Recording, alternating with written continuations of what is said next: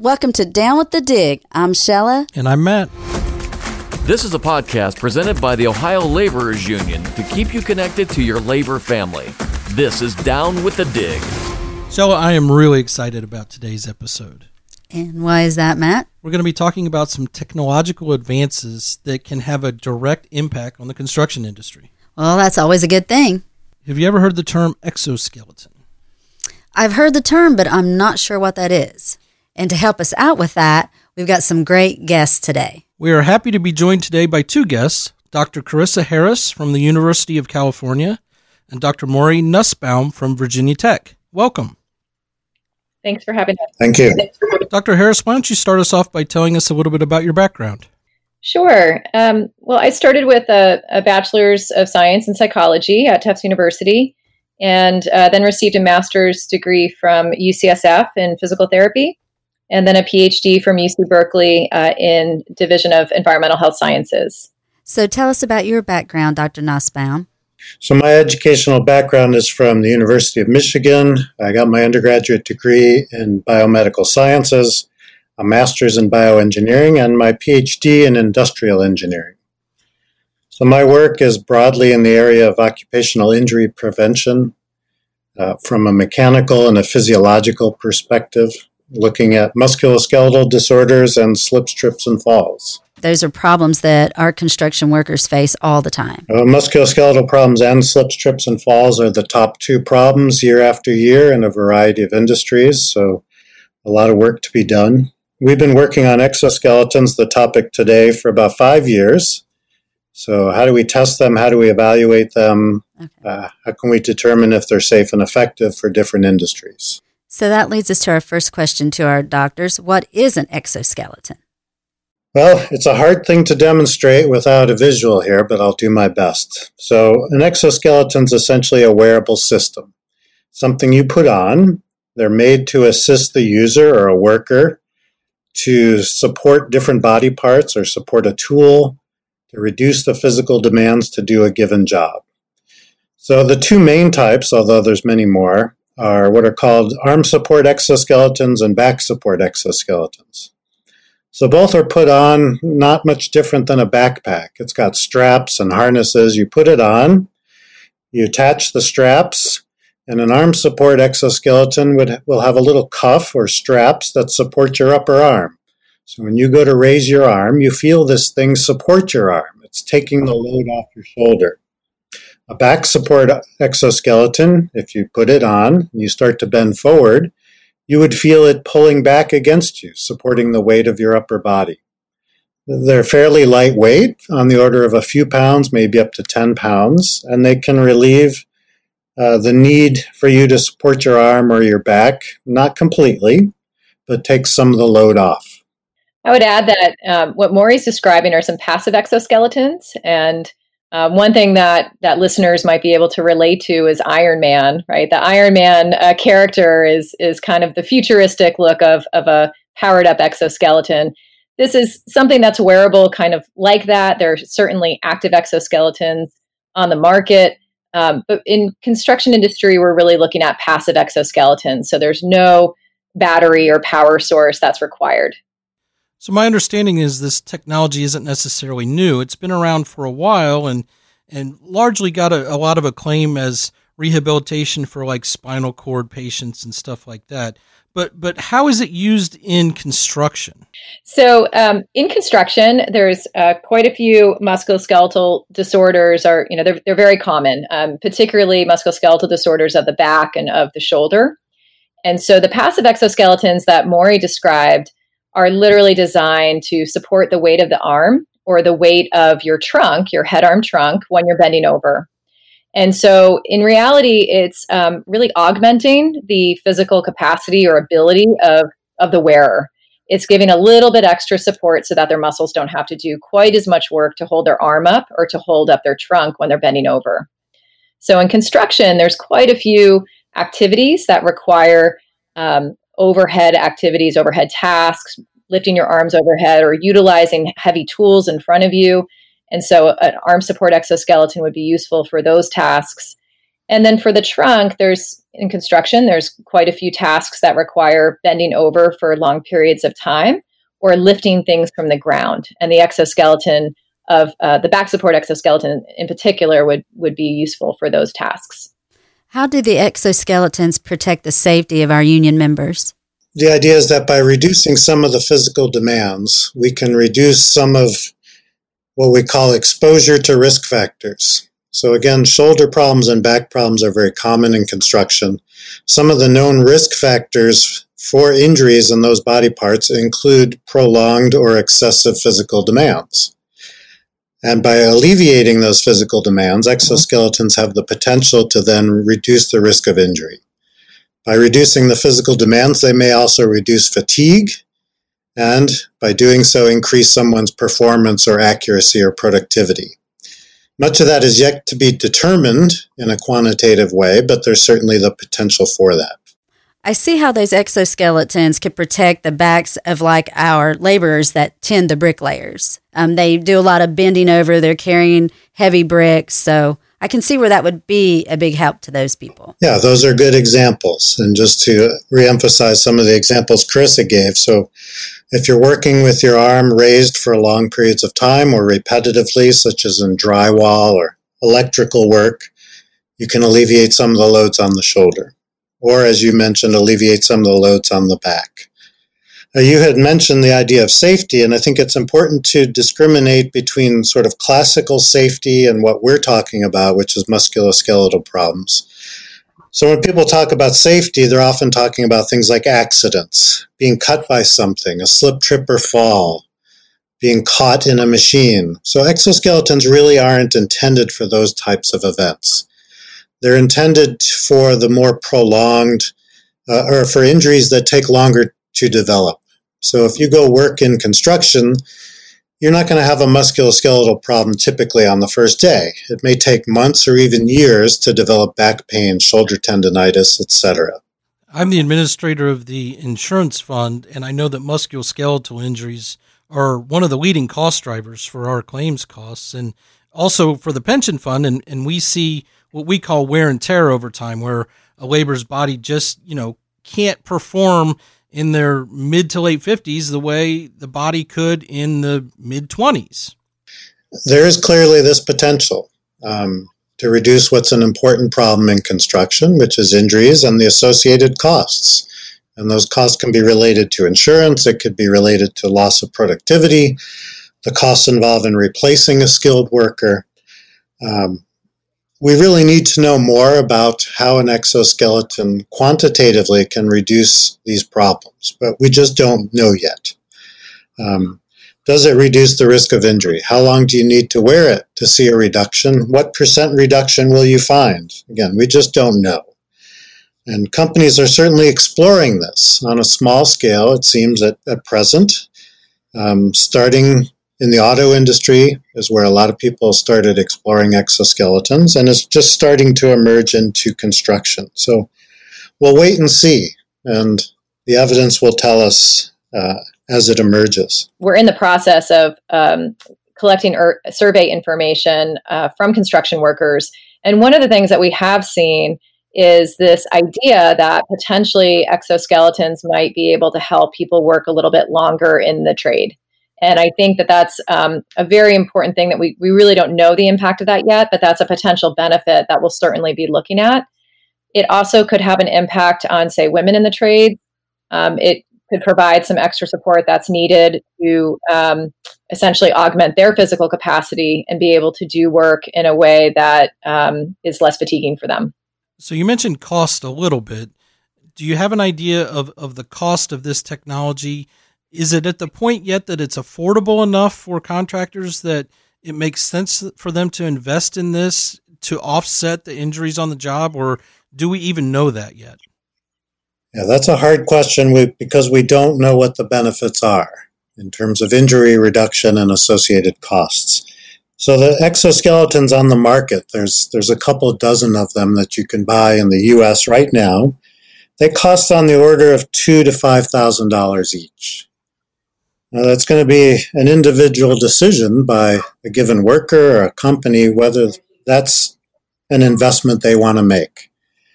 as it expands into the market and you have broader demand, the costs will definitely come down.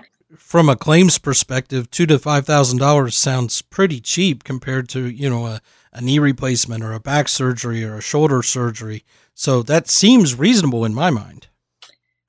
It does, but in in it, and again in our recent survey, we actually asked that question: How much would you as a worker be willing to spend on this kind of technology? And most people felt that uh, they would spend up to about $500 but they felt that companies might spend up to a thousand so there still is a little bit of a mismatch on how much the technology costs and what people perceive uh, their their employers being willing to pay um, i think more research elucidating some of the benefits and potential um, unintended consequences will help uh, make people more comfortable on making that investment for the right task and trade and job where it makes sense.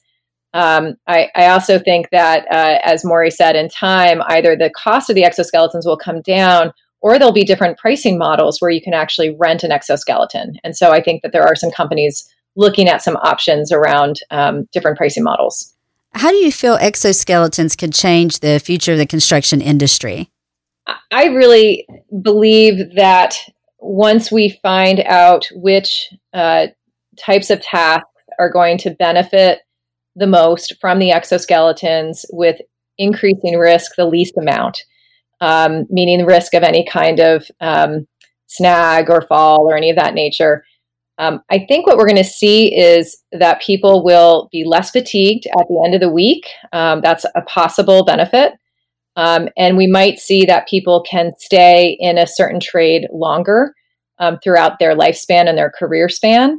And we might also see that the the the person who signs up for that job, um, you know, the number of people who can do that job is essentially expanded. So those are some of the possible benefits that we might see once this gets adopted adopted into uh, construction um, in an informed way.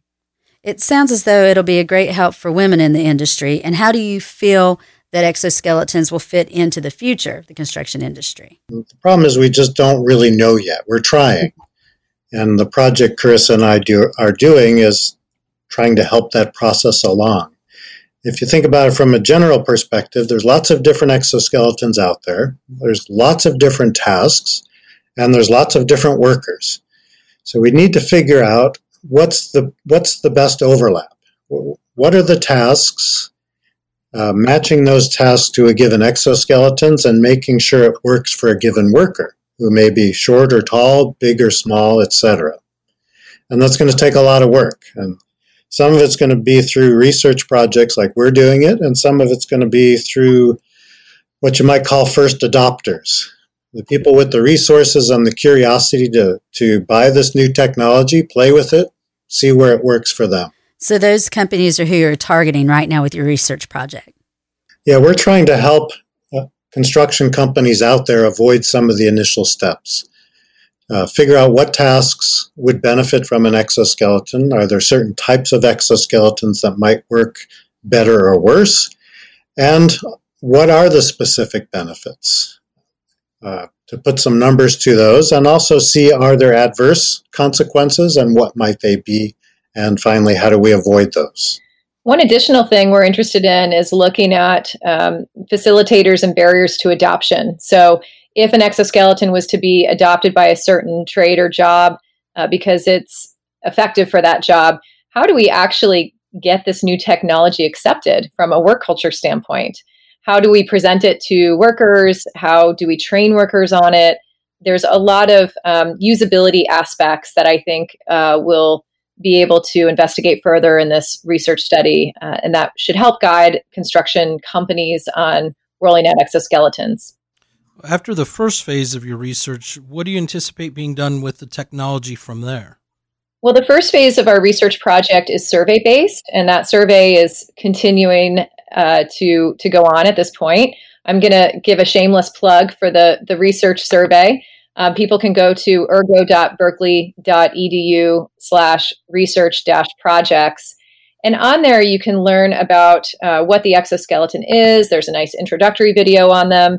And there's also a link to surveys in both English and Spanish because we really do want to get uh, input from various stakeholders, whether they're a worker or a construction uh, manager or o- company owner.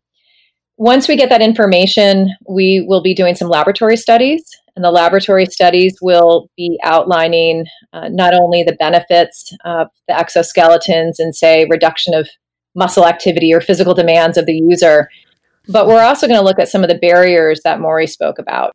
So, do you think that this widespread use of this technology will eliminate some jobs in the future? Yeah, it's a good question. It's certainly possible, but I don't think it's likely in the near future. come back to where we started, I mentioned that the exoskeletons on the market now don't eliminate physical demands. They just help, they reduce it, maybe 10 to 50%, depending on the job. So we're really not creating super people, super workers with this technology. We're just making their jobs a little bit easier, hopefully maybe a little bit more productive and a little less risky in terms of injury. So it's, it's different than, say, a robot, which could replace a worker. Here you have a technology that's being worn by a worker. The worker still needs to do their job, and their skill and technique is still essential. Right now, we really don't have enough evidence to uh, identify specific, um, you know, negative aspects or downsides to using exoskeleton. So, you know, part of the reason that we're doing this research is to identify those potential downsides or unintended consequences, as we call them, more specifically. Uh, some of the things that, again, that we're looking at is you know, does it increase someone's chance of losing their balance and falling? Uh, does it slow their reaction time to get out of harm's way if needed? Um, can they get out of a confined space? What kind of space do they need uh, in addition, you know, because of this additional space that the exoskeleton takes up on their body? So those are all things that we are currently looking at, and um, you know, we'll be testing further. There, there have been some concerns about detraining or loss of strength um, if someone utilizes an exoskeleton. Uh, that that question I think stems from uh, the history of, of, back belts, back support belts. Um, but in this instance, as Maury mentioned, we we really are not trying to. Um, we're just trying to augment someone's existing physical capabilities and capacity. So the assistance is in the realm of 10 to 15 percent, and it's certainly going to um, help reduce fatigue is a possibility, but we don't see it actually providing so much assistance that it's going to decondition someone. But we'll be we'll be looking at that more carefully in some of our laboratory studies. I want to talk for a minute, if I can, about training. Is it easy enough to just strap on and go, or do you need to, you know, maybe break it in for a while? And how long is that period? Or is there more advanced training that needs to happen before you can really effectively utilize this on a job site?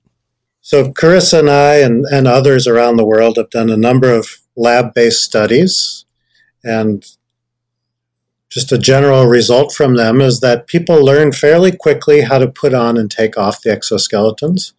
Some are more complicated than others, but it really only takes a few tries, a handful of minutes, and you can put it on and take it off.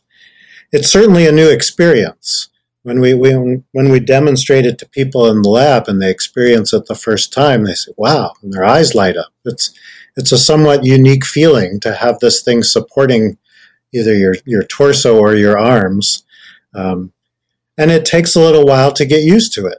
So it's more about the feel of how your body works with the exoskeleton more so than training. I think that's a good way to put it. But also, most devices are adjustable. So fit one aspect is fit. Does it fit a person? Um, it has been a challenge because people are so different. How do you make one device that fits everyone? So some of the companies, some of the exoskeletons are highly adjustable in terms of things like straps and the length of different parts. Other companies are selling, say, small, medium, and large versions. Um, but even then, there, there are still some ongoing fit problems that have been identified from research for example, some of the devices do not fit females as well as males because of their different body sizes and, and the distribution of, of body parts or the proportion of different body parts. Another aspect is that the support provided by an exoskeleton is also adjustable. So you can have more or less torque exerted at the shoulder, for example, or more or less support for your upper body. And it does take some training and practice to find what's best for you doing a particular task. What other areas are you researching? Um, well, for this research project, I think we've described it. Um, and again, this is we have four more years to look at some of these important issues on benefits, barriers, and um, facilitators to adoption. And the goal again is to come up with some guidelines so that they can be implemented um, in a in a beneficial way uh, in construction. Uh, at our lab at UC San Francisco, UC Berkeley, um, we do additional studies in other areas. So um, we have done other laboratory studies on exoskeletons um, performing different tasks, whether they're lifting tasks or um, overhead assembly type tasks. Um, we also do uh, some some research on wearable devices, um, look using inertial measuring units or EMG, electromyography, and pressure insoles to try to quantify the different physical exposures that people are um, experiencing in different different jobs. So that's something that we're doing in our lab. And then we also have other more research to practice type projects. So I'm actually sitting at an elementary school right now, and we're looking at the impact of distance learning on physical activity and health uh, among fourth graders. So a lot of our research is, um, you know, changes with the times. We're also doing a project on grocery workers and COVID nineteen, and, and certainly COVID nineteen has has modified our, our some of our projects quite substantially. It's changed the world in a number of ways. Yeah, sure has. So your your survey that you're doing now, um, you mentioned that you're talking to individual construction workers, you're talking to construction managers and owners. How do you get them to, or how do you get in contact with them? How do you know that they're using? Do you eh, are they reaching out to you, or do you have a list that you're reaching out to them? How does that work? we're we're hoping to um, continue getting more feedback. The more feedback we get, the better, particularly um, across various trades and across the country. Um, so we, we we have recently added things some some um, some little blurbs on social media and tried to get the word out that way as well. Had we not been in the middle of a pandemic, our, our survey would have also involved some hands on experiences with folks in the construction industry so they, they could actually try one on and experience it themselves. And we still plan to do that in the future. Well, I think with any new technology, there's a learning curve. And I think exoskeletons being applied and implemented into construction, there's going to be the same learning curve. But once we find out more evidence to support what tasks they should be utilized in and um, how they can support the worker uh, without putting any sort of undue risk on them, uh, I think we're going to find that they're going to be very uh, useful tool in a construction worker's toolbox. I agree, but like any tool, I don't think it's going to work for everything. Um, it's not a magic bullet. It's going to take some time and practice to learn where it can be used most effectively and also safely. There are a lot of claims being made. Some may be true, some may not. We don't know yet. Um, and the technology is changing quickly. So don't expect, if, if, if, if I was to talk to a specific worker or a construction company, I would say it's, it's definitely worth exploring. But don't, ex- don't expect it to solve all your problems. It certainly has the potential to solve important problems, but it's going to take some work to figure out what those are. What task, what worker, what specific exoskeleton. It will be interesting to see how exoskeletons affect the construction industry in the future. It absolutely will be. There's there's a lot of ongoing challenges in terms of physical demands and musculoskeletal injuries. And it's really exciting, I think, that there's this new technology available that could help solve some of those problems. So, are any regulatory agencies like OSHA looking at this technology and, and developing any standards that are going to have to be complied with? The answer is yes. So, NIOSH is looking into exoskeletons. More importantly, ASTM, which is a standards creation, uh, an organization that creates national standards, They have a committee that formed about two years ago. It's called F48. And they are in the process of developing extensive standards for exoskeleton, not just for occupational applications, but more generally, including healthcare and even personal use. Uh, those should be out in come, I would say, within the next year. And those will have extensive guidance for things like fit, um, cleaning, uh, phys- reporting physical support, standardized testing methods, and so forth. That's really, really exciting to see how the technology can be advanced to, to where that can happen in, in really the near future. I agree completely. And hopefully, some of the work that Chris and I are doing will help us down that path. Dr. Harris, Dr. Nussbaum, I really appreciate the time you took today. I have learned a lot. I'm excited to see where this technology goes, and we appreciate your efforts in advancing this uh, for our members. I agree with Matt. This is exciting stuff, and we appreciate you being with us today. Well, thanks for having me. Well, that was certainly fascinating learning about exoskeletons and how they can really help the well being and the safety of our members on the job sites. And Matt, that's why we have people like our guests today um, to let our organization know that you know we're on the cusp of technology. We're developing. We're just coming up with great ideas, great equipment to improve the health and safety of our members. Absolutely. We thank you for joining us today. If you have any questions for us or any show topics you want to hear, please send us an email at talk at downwiththedig.com. And remember to like us, share us, subscribe to us, and tell all your friends. Thanks for joining us today. Be safe out there. Well, now you're up to date. Views and comments expressed on this podcast may not be those of Ohio Labor's District Council or LIUNA. Thanks for listening, and let's be careful out there.